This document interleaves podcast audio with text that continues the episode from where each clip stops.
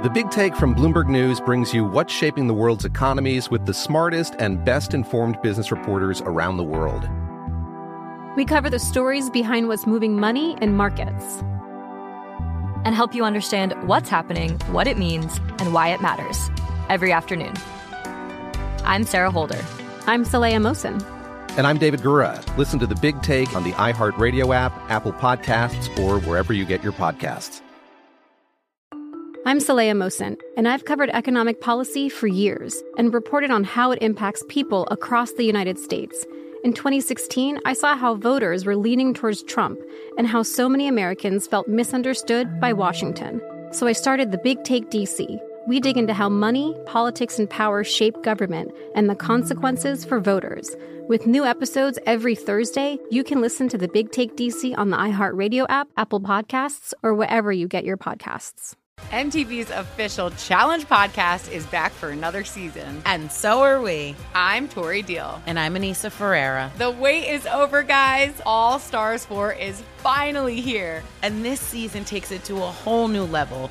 Old school legends, modern power players, and ex lovers are all competing in Cape Town, South Africa for the prize of $300,000. And we're going to be right here along with you fans, covering every episode on the podcast. Listen to MTV's official Challenge podcast on the iHeartRadio app, Apple Podcasts, or wherever you get your podcasts. From LinkedIn News, I'm Leah Smart, host of Everyday Better, an award winning weekly podcast dedicated to personal development. Whether you're looking for ways to shift your mindset or seeking more fulfillment in your life, we've got you covered. Join me as we dive into captivating stories and research backed ideas that have empowered me and others to lead lives with more clarity and intention. Everyday Better, making growth an everyday practice. Listen to Everyday Better on the iHeartRadio app, Apple Podcasts, or wherever you get your podcasts. Outkick the coverage with Clay Travis live every weekday morning from 6 to 9 a.m. Eastern, 3 to 6 a.m. Pacific on Fox Sports Radio. Find your local station for Outkick the coverage at foxsportsradio.com or stream us live every morning on the iHeartRadio app by searching FSR. Now let's get this party started. You're listening to Fox Sports Radio. As you are waking up on the West Coast, I hope you stayed up last night and watched Monday Night Football because we saw an absolute classic with so many improbable twists and turns. The Ravens on the road against the Browns. And I mean, really, Lamar Jackson leaving in the fourth quarter. And while he's not there, the Browns come storming back, take a uh, take a 35, I think it was. Am I right about this? A 35 to 34 lead. Is that right, Dub? Uh, if I'm not mistaken. And then uh, you have Lamar Jackson suddenly come running back out after Trace McSorley has helped the team get down the field, and on a fourth and five Lamar Jackson hits Hollywood Brown. He came in only for that fourth down play, straight out of the locker room. A lot of people, based on the way Lamar Jackson was running, yours truly as well, among them, thought that there was a bathroom related issue, that maybe Lamar Jackson had to get to the bathroom in a hurry. He said that he needed uh, IVs because he was cramping. And so he gets into uh, he gets into the locker room. He's gone for what was the total amount of time that he missed, Dub? Like 12 minutes of the game? I mean, it was a long time that he was there for most of the fourth quarter. And he finally comes back out with two minutes late, fourth and uh, two minutes remaining in the game, fourth and five. Trace McSorley injured. In comes Lamar Jackson, and on fourth and five, scrambles to his right and hits Hollywood Brown for a touchdown. They then go for two and get it, which was pretty incredibly significant, would turn out to be pretty incredibly significant. Then the Browns have the ball, and I think there was like 151 remaining or something like that when Baker Mayfield took possession. But they went to the length of the field almost so quickly you like snap your fingers and they were down there. And so they get the other way uh, and put themselves into a position where they score with so much time left. They then kick the extra point and we're tied at 42. Now, I thought the Browns might have made the decision to go ahead and go for two. And in fact, you and I, Dub, were texting about this. And my scenario was, though, there needed to be like 15 or 20 seconds left where basically you feel like it's your two point conversion or not to win the game. So that you're not then giving the other team an opportunity to come back down and kick a field goal. But with a minute left, if you go for two, you're risking your opportunity to win the game and then there's still too much time left for the opponent to be able to come back down and still kick a field goal. So the entire process was set up so that they had to kick the extra point, and then Justin Tucker, one of the great NFL kickers of all time, bombs through a 55 yard field goal. Now, that wasn't the end of the story because one error that Lamar Jackson made was there was no reason for him to spike the football with seven seconds left. And this seems like a small thing, but it really isn't because if the Ravens had missed that field goal, then the Browns would have had a couple of seconds left to potentially throw a Hail Mary and try to win the game in regulation. I'm not sure they would have done it, but they would have if he had missed. But even though he made it, the Browns still had the ball with one possession, one second left, and they ended up with one of the all time worst beats in the history of sports gambling taking a safety. So the insult to the injury here was I'm sure there are a lot of you out there listening to me right now who had gambled on the over under in this game. Sorry, if you, if you had the over, you won easily because uh, the line was like, I mean, nearly each team hit the over by themselves. But had bet like I did, I had the Browns plus three thought I was going to get a straight push. Instead, a safety on the final play because they ran it all the way back from the 25 yard line running lateral plays. And as soon as it ended up in the end zone, all of us who had the Browns plus three were in trouble. And you get a cover there in the end zone, which is just an absolute, absolutely brutal way to have the uh, to have the day end from a gambling perspective. But the game itself, big takeaway to me in the larger context. I've talked a lot about this. Ravens likely to win their final three. That will mean they get on a five game winning streak coming out of uh, out of their loss against the uh, Steelers when they didn't have Lamar Jackson. So they are likely the Ravens are, I believe, to finish 11 and 5, win their final 3 and I think that the Browns, even in defeat, likely to win against the two New York teams. They've got the Giants this weekend coming up, and then they've got the Jets. So that should get, believe it or not, the Browns to 11 and 4. And then you've got the Steelers coming to town for the final game of the season. If you had won this game, possibility you could have been playing for the AFC North lead. But as is, uh, it, it seems like both the Browns and the Ravens are in great shape to be uh, wild card teams. Seems like to me. 11 wins for both would seem to be very likely, and the Browns still have a decent chance to get to 12.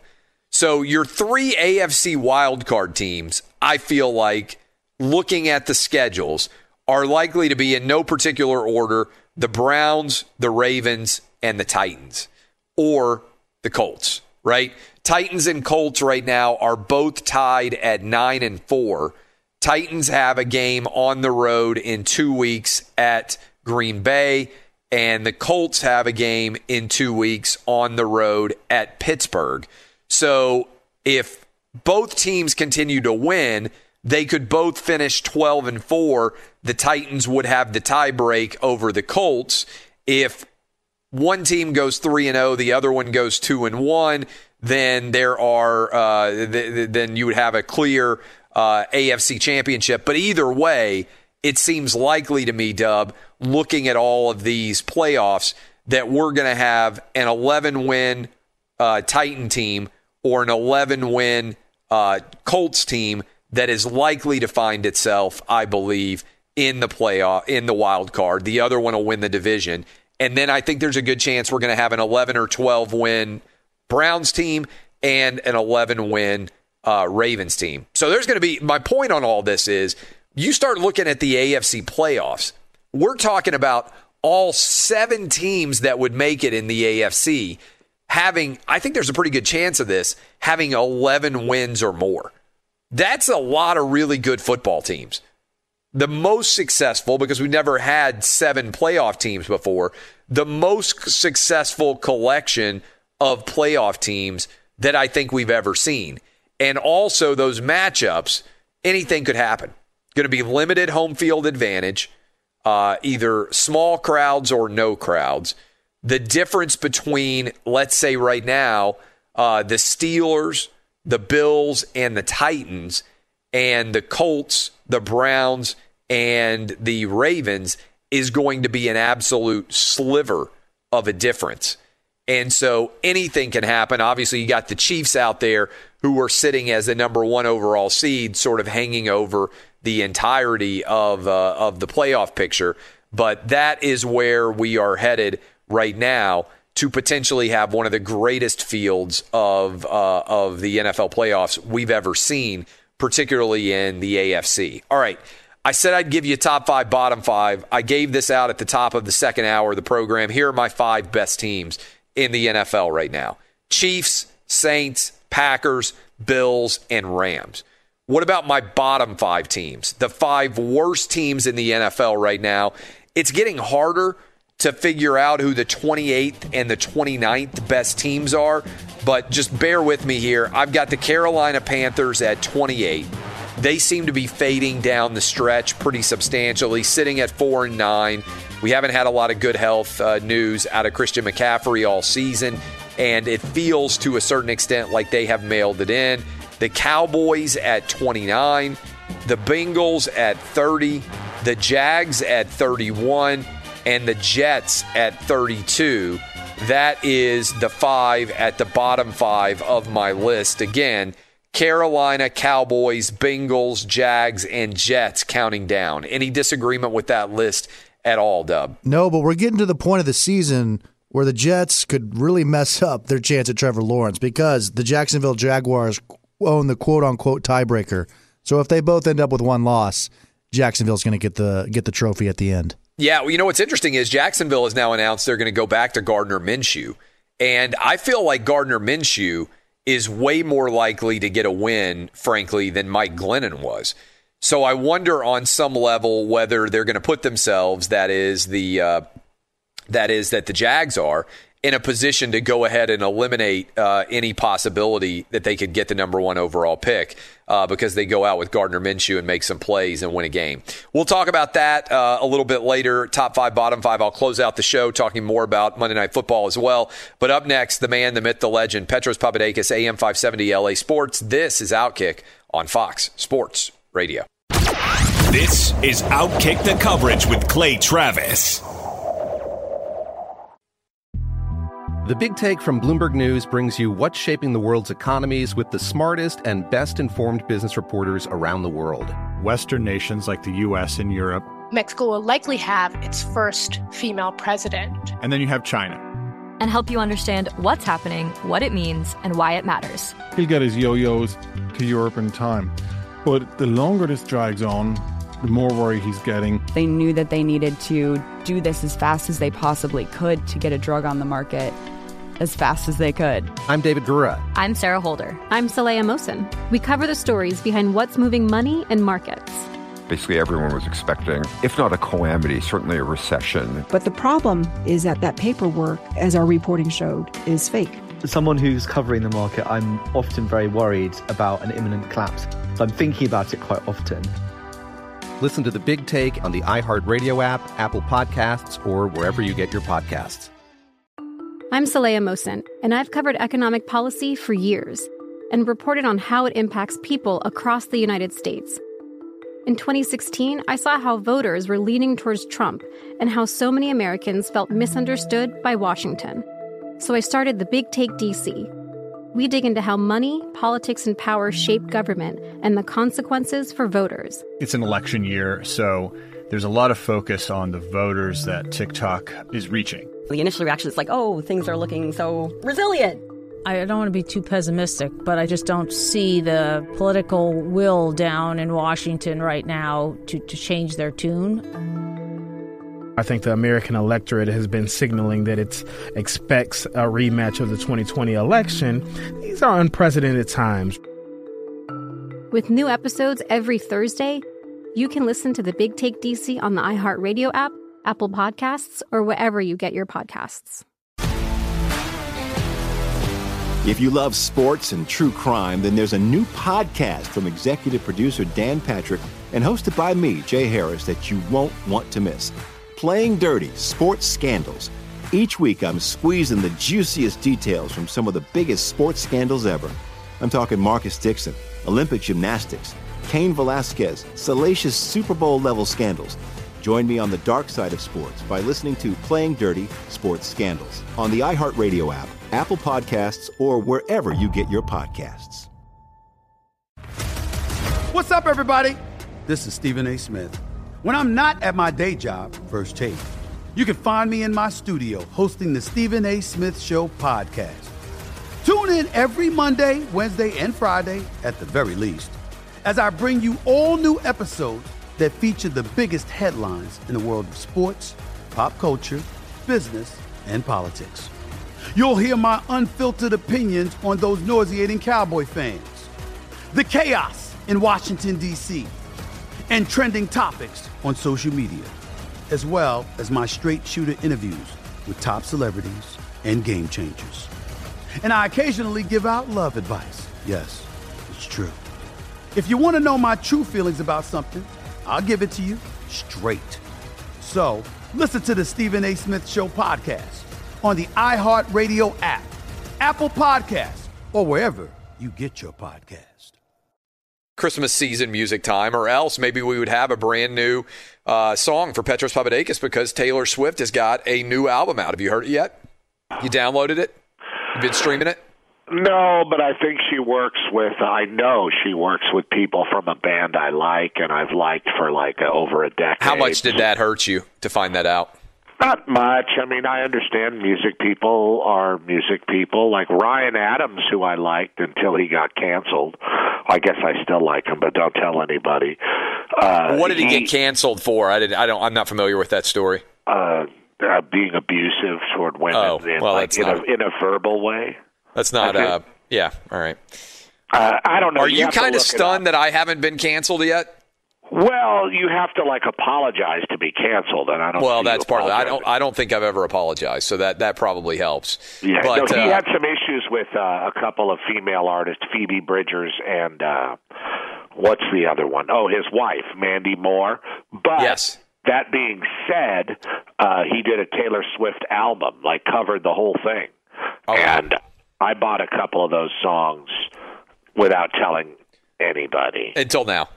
Well, now I can't play them on the radio. No, I told you not to say anything. Yeah, Uh, now well, I can't play them. Yeah, exactly. Now I can't play them on the radio because uh, Ryan Adams has been canceled.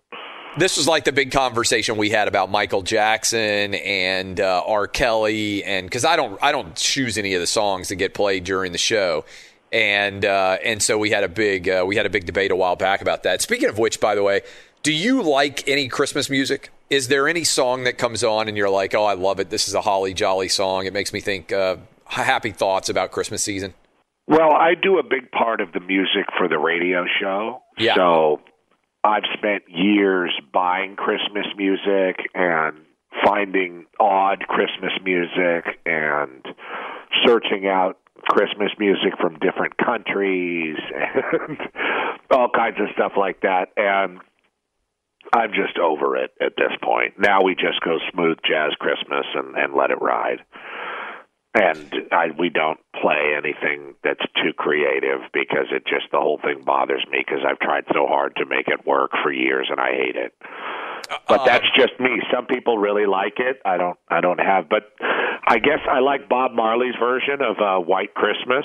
It's very old when he was a young guy without dreadlocks. Yes. With Peter Tosh and Bunny Wailer, the Bob Marley White Christmas. Uh, the uh, Rockin' Around the Christmas Tree by Peggy Lee is an interesting song because of its history and because it sounds like it's like a 50 year old woman and she was 13 years old when they recorded that. Uh, there are, uh, I mean, all the Vince Guaraldi music is wonderful.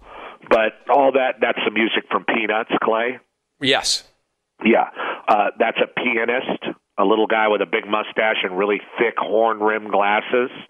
A guy, a jazz player named Vince Guaraldi, spelled with a G, and a lot of his, all his seasonal music, like Green Sleeves and all that stuff, is really good.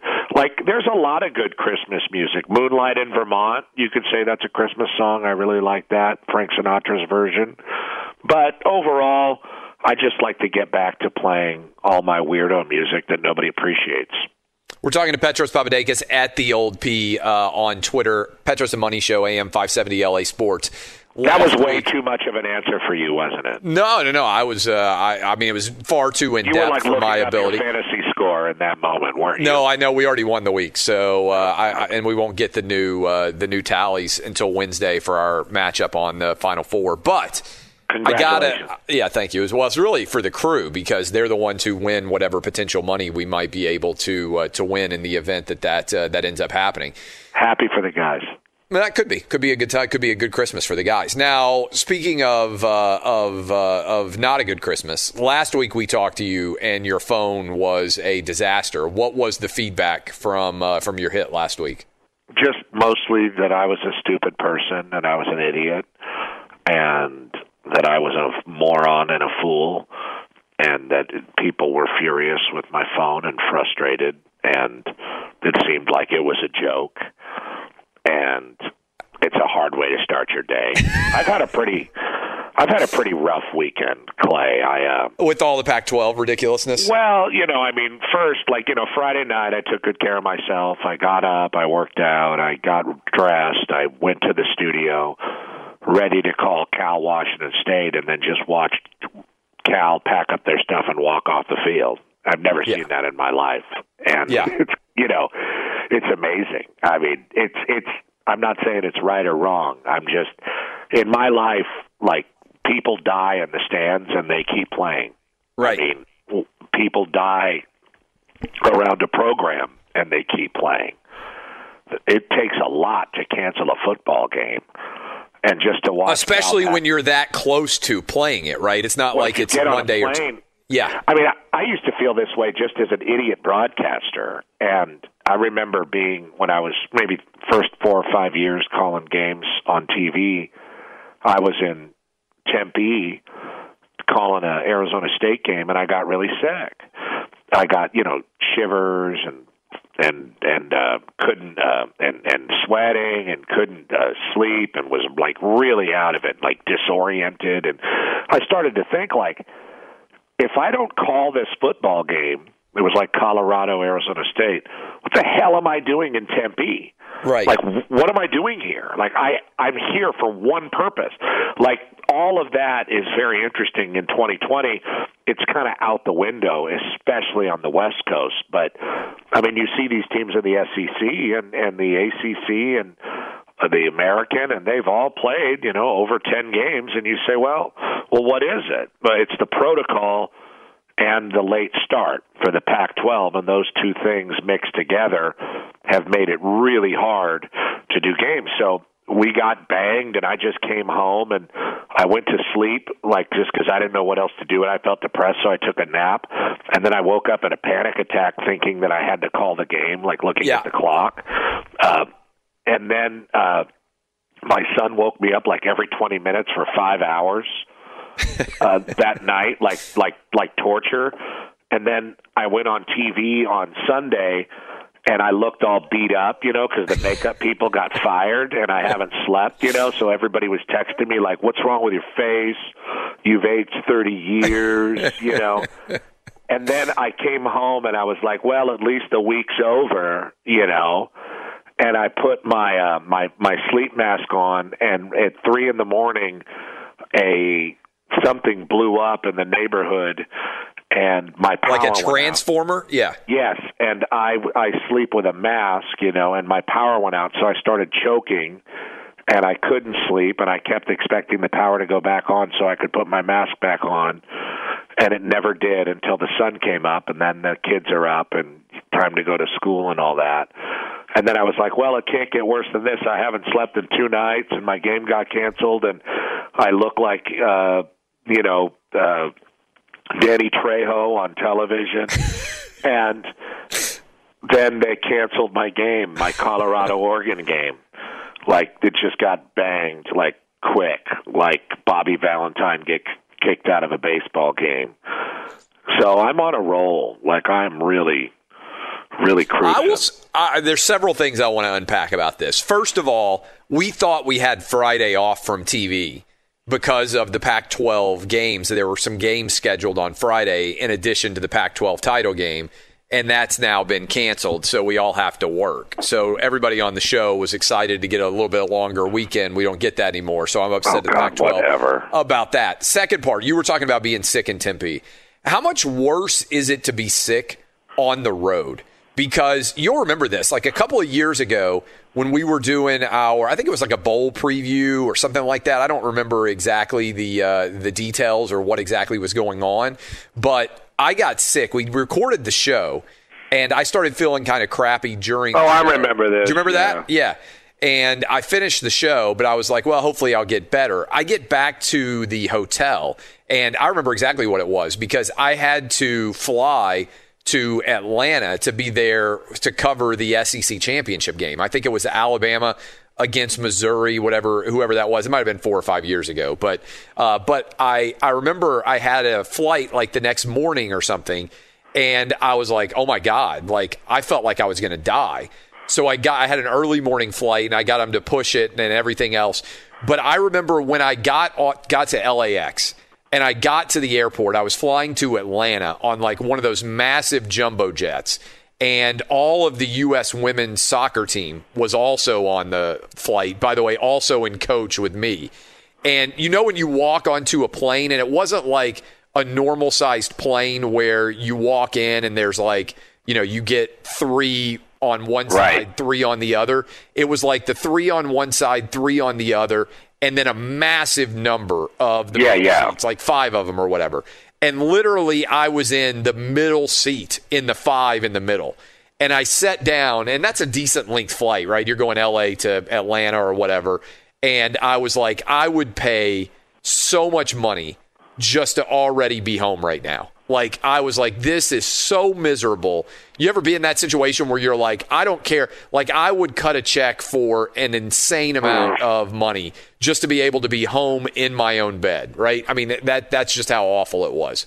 Oh, I've had to pull over on my way to the airport and barf and be like, I can't get on the plane and like have to like get myself on the plane in the morning. Yeah. Meet meet the doctor, quote unquote doctor at the uh at the hotel and get hooked on an IV and then get freaking gurneyed out to the sideline and do do a game. I Yeah. I did it. I did a Cotton Bowl like that with Johnny Manziel. Oh, that was a great game against Oklahoma. Yeah. so, yes, I've been I've been through that. I do want to I do want to I do want to clarify something. Uh, I mostly get upset when the games get banged for the players. Like I call games, God willing, I'll call games for for a few more years in my life. Hopefully, I like to do it, and I'd like to do it for a while. But and and I'm not really that worried about whether I don't get to be on TV or not. That's not the end of the world for me. But a lot of the people I work with, I feel awful for them uh, because people work their ass off to do this stuff, and then suddenly it gets banged. And then mostly, I really feel for the players and coaches because the preparation that you go through to get into one of those physical confrontations that is a football game and to look at it on tape and to go through it and to sleep with the nerves and wake up with the butterflies and drive to the stadium and then not play the game. I can't imagine the emptiness that comes from that. I know young people are a lot more resilient than than 40-year-old idiots like me, but it, it, it's a, it's been a, that was hard to swallow. It, it was really for me. It's mostly for the players.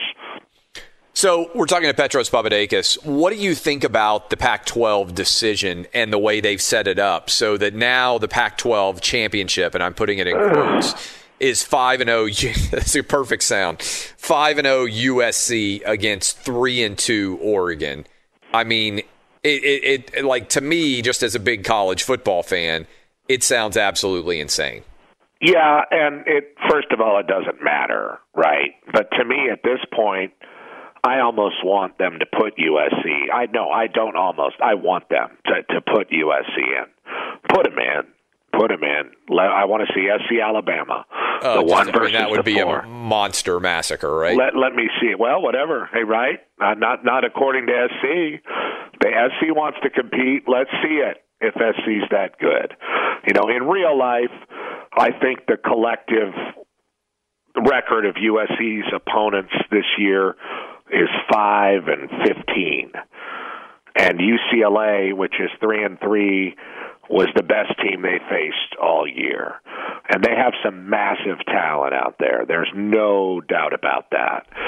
But at the same time, they are what they are. The Pac-12 South is the worst division in the worst conference in the Power Five.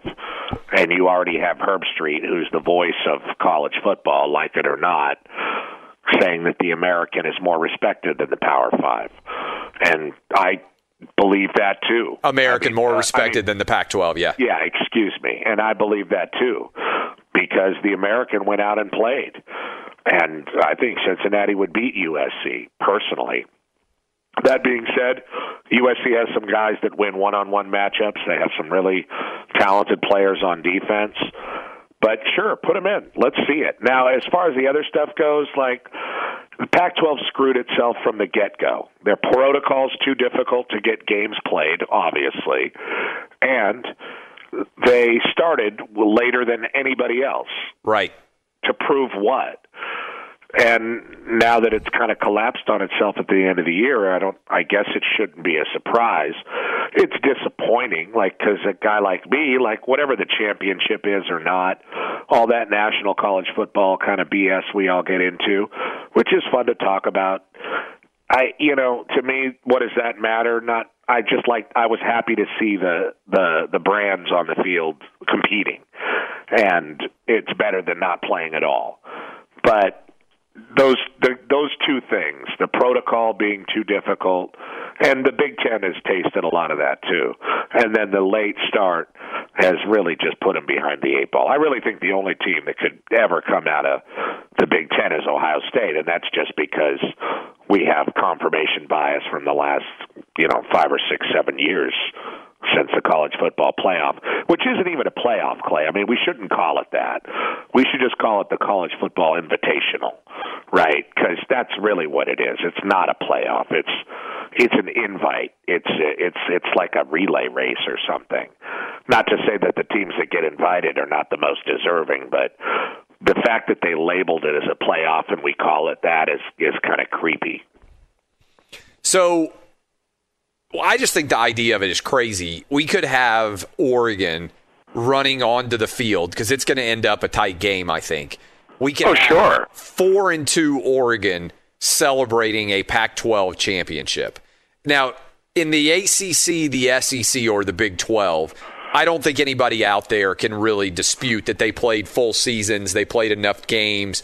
Whoever wins the championship in those conferences, I think, would be considered a legitimate champion regardless. Yeah, I don't think that there's any way to argue that the Pac 12 had a legitimate season. I, I I don't know what a legitimate season is, like quote unquote. For I, I think the Mountain West did a pretty good job. You know, San Jose State, Boise, if that plays, that's that's cool. They weren't able to play earlier in the year. Those are the two best teams in the Mountain West. I, I, I'd like to see that. They didn't play a whole bunch of games, but they played a week earlier than the, than the Pac-12 did. Uh, but to your point, which I agree with, when it comes to the Big 12 and the ACC and the American and the SEC, what they did overall that I that I applaud is honor their football players, right, and give them a full season to either keep developing, move on to whatever they're going to do in their life, or move on to the pros, or opt out completely. They had to give them that opportunity. Once they started doing that, and the Pac 12 and the Big Ten and the Mountain West were behind, they looked like idiots. And there was no way to catch up. with what was happening. And we talked about it a whole bunch. I was really happy to do the games that I did. I was happy to see the exuberance of the kids. Like talking to those Cal kids before the game, they're excited to play. They want to get after it. I can't imagine flying to Pullman, Washington, which I did twice as a player, and not seeing a score after four quarters and flying home. It's it's a terrible empty feeling. It's like my prom night. Speaking of a terrible empty feeling and your prom night, the Rose Bowl seems like it may be getting moved. Uh, and to where? Uh, the, the, what I've I've had some conversations with people, and there seems to be an expectation, in all honesty, that they may move the game to Dallas because there's nervousness about whether or not they're going to be able to play. You were just talking about the situation in the Pac-12 where you show up and there is nervousness and trepidation depending on who the teams are that because of California restrictions they may have an issue and they already know like hey in Dallas or Atlanta or wherever they could have fans present and know 100% that they can play. So I mean I I legitimately think there's a possibility, maybe even a strong one that the Rose Bowl isn't going to host one of the playoff games this year. Well, I mean the Tournament of Roses parade, which a lot of people I mean, I, I well, I guess they do they do uh, really kind of equate the two together, but I mean that's not happening. They canceled it like last year. That was like one of the first things that got canceled. Yeah. And when you don't have that, you don't have the parade. It's kind of weird to have the game. They don't always sync up because of the NFL or uh, or or the day of the week, you know, that kind of thing. But for the most part, it sucks to move the Rose Bowl, but I understand. I mean, these football we've proven the NFL and a lot of these conferences has proven you can play a bunch of games and you can get it done. And the the teams that haven't, the teams in the conferences that haven't are angry. Their coaches are angry, the players feel cheated. I'm glad they got to play a little bit, but I don't blame these sponsors and these TV companies and all these people to to move a place move the game to a place regionally where it's more friendly for the business that they do. I get it. Petros Papadakis, we will talk to you next week. Your phone, if it makes you feel better, I know it's been a rough uh, past several days. Your phone, flawless. Yeah, I got bags under my eyes that look very, uh, very a couple of Samsonites. you know, and I'm already, you know, look pretty tired. You and I general. are not uh, the most be- the best looking men on television. I think that's fair to say. Well, I'm glad you lumped yourself in with me. That's very kind of you. I appreciate that. Uh, join the team. Uh, we will talk now. Well, maybe not actually, because uh, next week it's Christmas Eve, and you can have me next week. It's not Christmas Eve on. Yeah, you, are I'm trying to do the math in my head. Yeah, next. I think I'll be out, but you may be. So I'm taking off all next week. That's what. I'm oh, okay, well, that's, that's what I'm trying issue. to get to. Yeah, yeah, that's my issue, not yours. But uh, so what I'm, I was going to say is, Schwartz. have a good Christmas because I might not talk to you personally between now and Christmas. Yeah, Merry Christmas. I'll go yeah. on with Schwartz if necessary. All right. Well, I appreciate that. We'll talk to him. Uh, bah, bah humbug, indeed. That's Petros Papadakis. This is Outkick the Coverage with Clay Travis.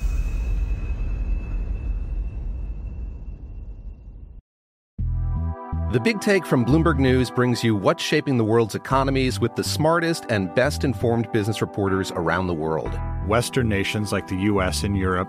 Mexico will likely have its first female president. And then you have China. And help you understand what's happening, what it means, and why it matters. He'll get his yo yos to Europe in time. But the longer this drags on, the more worry he's getting. They knew that they needed to do this as fast as they possibly could to get a drug on the market as fast as they could. I'm David Gura. I'm Sarah Holder. I'm Saleha Mohsin. We cover the stories behind what's moving money and markets. Basically, everyone was expecting, if not a calamity, certainly a recession. But the problem is that that paperwork, as our reporting showed, is fake. As someone who's covering the market, I'm often very worried about an imminent collapse. I'm thinking about it quite often. Listen to the big take on the iHeartRadio app, Apple Podcasts, or wherever you get your podcasts. I'm Saleha Mohsin, and I've covered economic policy for years and reported on how it impacts people across the United States. In 2016, I saw how voters were leaning towards Trump and how so many Americans felt misunderstood by Washington. So I started the Big Take DC.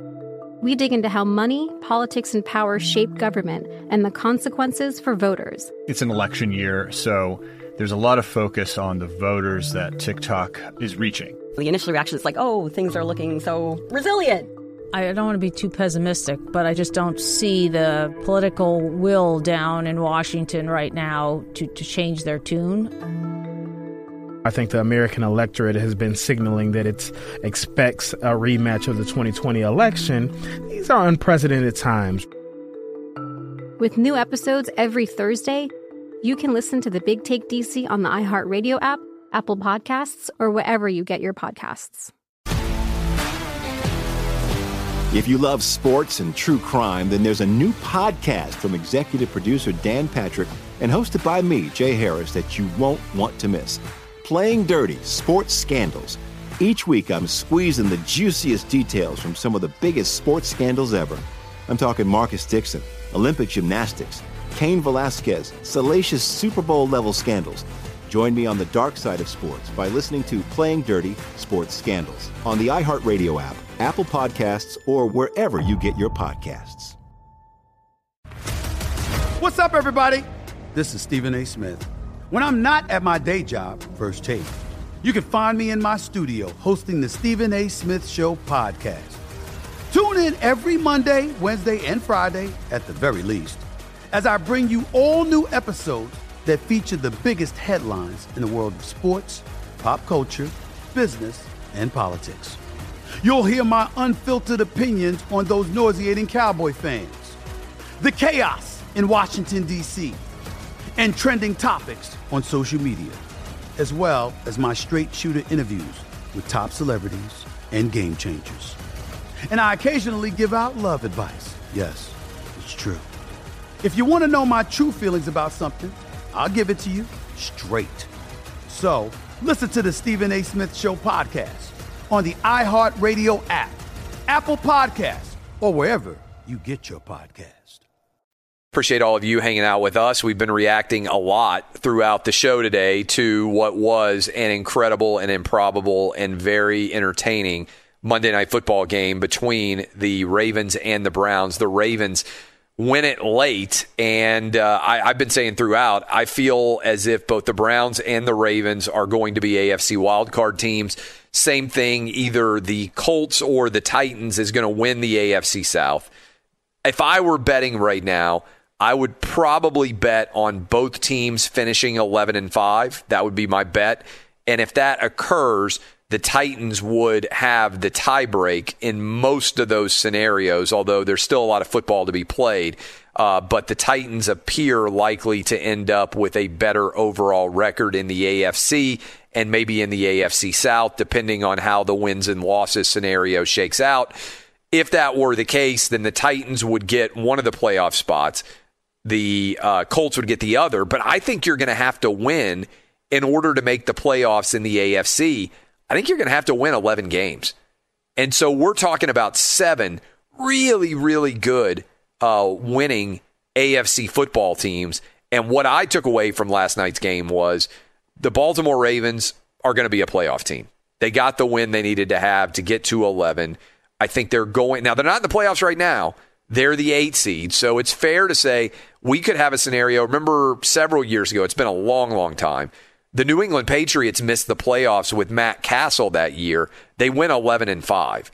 So we could have, look, if the Dolphins won out as well, we could have a scenario where you've got an 11 and 5 AFC team that doesn't even make the playoffs. That could happen. Unlikely given all the games still to play, but it could happen because I feel very good about the Browns being able to get to 11 wins. I feel great about either the Titans or the Colts being able to get to 11 wins. And I almost feel it's a certainty that the Ravens are going to get to 11 wins. So the AFC playoff picture is going to be absolutely incredible. And if the Browns, which you were just telling me, Dub, if the Browns, the Colts, and the uh, if the Browns, the Colts, and the Dolphins went out, then the Ravens would miss the playoffs even if they won out too, which is what I'm what I'm saying. It's possible that an 11 and 5 team could get left out. I mean, that's not uh, that's not crazy at all about it, but that could end up happening. So the whole thing is just absolutely bonkers in general to think about what the AFC playoff race is going to resemble. And I hope wherever you are last night that you were sitting down and watching what felt like a playoff game between the Browns and the Ravens. And I understand Browns fans being disappointed in the way that game shook out, certainly if you're a Browns fan and you're a gambler. But to me, the Browns over the last two weeks have demonstrated that they are good enough to be able to not only make the playoffs, but to do what you hope you're going to do when you make the playoffs, which is actually win a game there. So Baker Mayfield sitting at nine and four. Uh, the Baltimore Ravens get to eight and five. Huge win for Lamar Jackson. And I keep hammering this home. I don't think anybody's going to want to play Baltimore in the playoffs because they are playing with house money now. If they make the playoffs, they can go on the road and they can beat the Steelers, they can beat the Bills, they can beat the Titans or the Colts, whoever they might be matched up with. The Ravens can get a win in that situation. So, uh, look, I, there's a lot of football to be played, a lot of interesting angles that are going to be uh, broken down in the final three weeks of the season. I'm pretty excited to see how it all shakes out because as good as the Chiefs are, and I expect the Chiefs to win the AFC and to win the Super Bowl, there are some teams that can give them a little bit of a challenge, I think, along the road. Okay, I told you I was going to tell you this one more time. My top five and my bottom five in the NFL. Top five teams in the NFL. Chiefs are the best, followed by I've then got the Saints, even after their loss. I've got the Packers, I've got the Bills, and I've got the Rams. I have dropped the Steelers out of my top five NFL teams for now. The bottom five teams, this is the Trevor Lawrence and Justin Fields sweepstakes, the list of sadness. I have got Carolina, the Cowboys, the Bengals, the Jags, and the Jets as my bottom five teams, the five worst teams in the NFL. All right, when we come back uh, tomorrow, it's the college football signing day edition of the program. We'll have a good uh, chat and hang out with you guys. We'll also continue to update you on all the coaching chaos as uh, who will be hired and what the stories are going to be continue to percolate out there. So much to dive into, so much to discuss. Go download the podcast, search out my name, Clay Travis, search out Outkick. You can give us five stars. Uh, and we'll also start to break down that fantasy football league for the boys. Lots of money at stake. All that still to come. Appreciate all of you. This has been Outkick on Fox Sports Radio. Fox Sports Radio has the best sports talk lineup in the nation. Catch all of our shows at foxsportsradio.com. And within the iHeartRadio app, search FSR to listen live. I'm Saleha Mohsin, and I've covered economic policy for years and reported on how it impacts people across the United States. In 2016, I saw how voters were leaning towards Trump and how so many Americans felt misunderstood by Washington. So I started the Big Take DC. We dig into how money, politics, and power shape government and the consequences for voters. With new episodes every Thursday, you can listen to the Big Take DC on the iHeartRadio app, Apple Podcasts, or wherever you get your podcasts. The Big Take from Bloomberg News brings you what's shaping the world's economies with the smartest and best informed business reporters around the world. We cover the stories behind what's moving money and markets. And help you understand what's happening, what it means, and why it matters every afternoon. I'm Sarah Holder. I'm Saleha Mohsin. And I'm David Gura. Listen to the Big Take on the iHeartRadio app, Apple Podcasts, or wherever you get your podcasts. MTV's official Challenge podcast is back for another season. And so are we. I'm Tori Deal. And I'm Aneesa Ferreira. The wait is over, guys. All Stars 4 is finally here. And this season takes it to a whole new level. Old school legends, modern power players, and ex lovers are all competing in Cape Town, South Africa for the prize of $300,000. And we're going to be right here along with you fans, covering every episode on the podcast. Listen to MTV's official Challenge podcast on the iHeartRadio app, Apple Podcasts, or wherever you get your podcasts. From LinkedIn News, I'm Leah Smart, host of Everyday Better, an award winning weekly podcast dedicated to personal development. Whether you're looking for ways to shift your mindset or seeking more fulfillment in your life, we've got you covered. Join me as we dive into captivating stories and research backed ideas that have empowered me and others to lead lives with more clarity and intention. Everyday Better, making growth an everyday practice. Listen to Everyday Better on the iHeartRadio app, Apple Podcasts, or wherever you get your podcasts.